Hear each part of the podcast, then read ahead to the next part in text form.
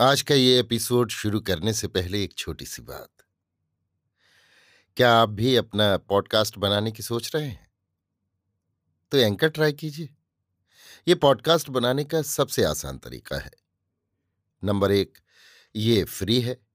Number दो, इसमें कई सारे ऐसे टूल्स हैं जो आपको अपने फ़ोन और कंप्यूटर पर रिकॉर्ड और एडिट करने की फैसिलिटी देते हैं।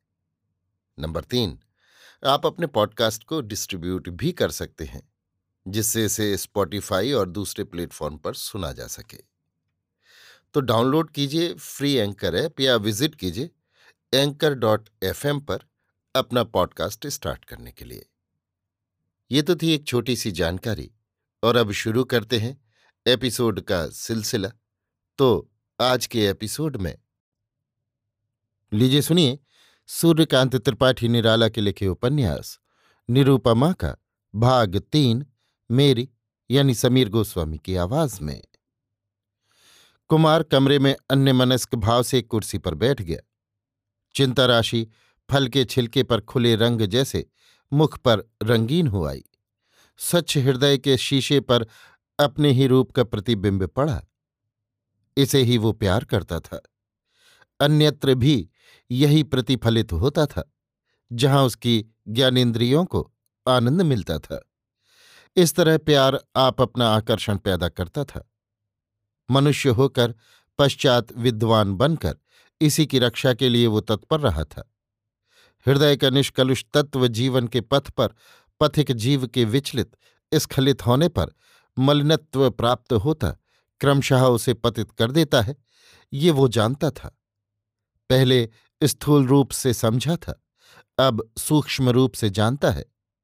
पहले ये प्यार शक्ति के रूप में था, जब उसे मनुष्योचित शिक्षा के अर्जन की धुन थी, इसीलिए समाज और घरवालों का विरोध उसने किया था, अपनी शिक्षा के समस्त सोपान तय करने के लिए।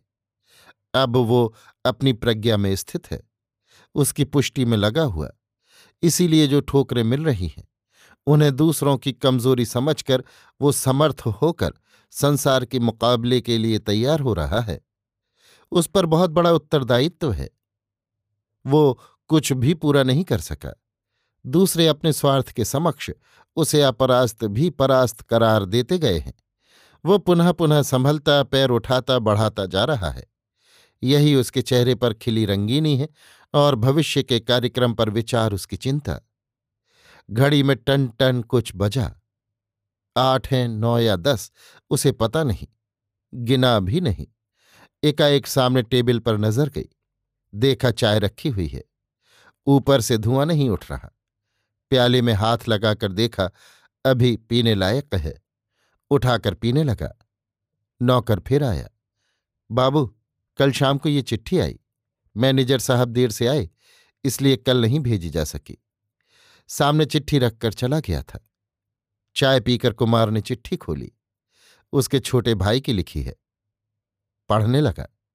लिखा है, खर्च नहीं चलता। माँ के पास भी खर्च नहीं।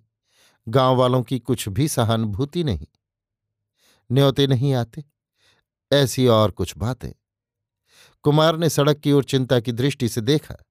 एक बुढ़िया पैक करने वाले बॉक्स की चार पहिए वाली गाड़ी पर एक बुढ़े को खींचती लिए जा रही थी। आँखें छलछला आई धीरे धीरे आकृति गंभीर हो गई। एक निश्चय साथ साथ आया। टाई मोजा पतलून, कोट, जूता जल्द जल्द पहनकर, जेब देखकर कैप लेकर बाहर निकला। अभी आप सुन रहे थे सूर्यकांत त्रिपाठी निराला के लिखे उपन्यास। निरूपमा का भाग तीन, मेरी यानी समीर गोस्वामी की आवाज़ में।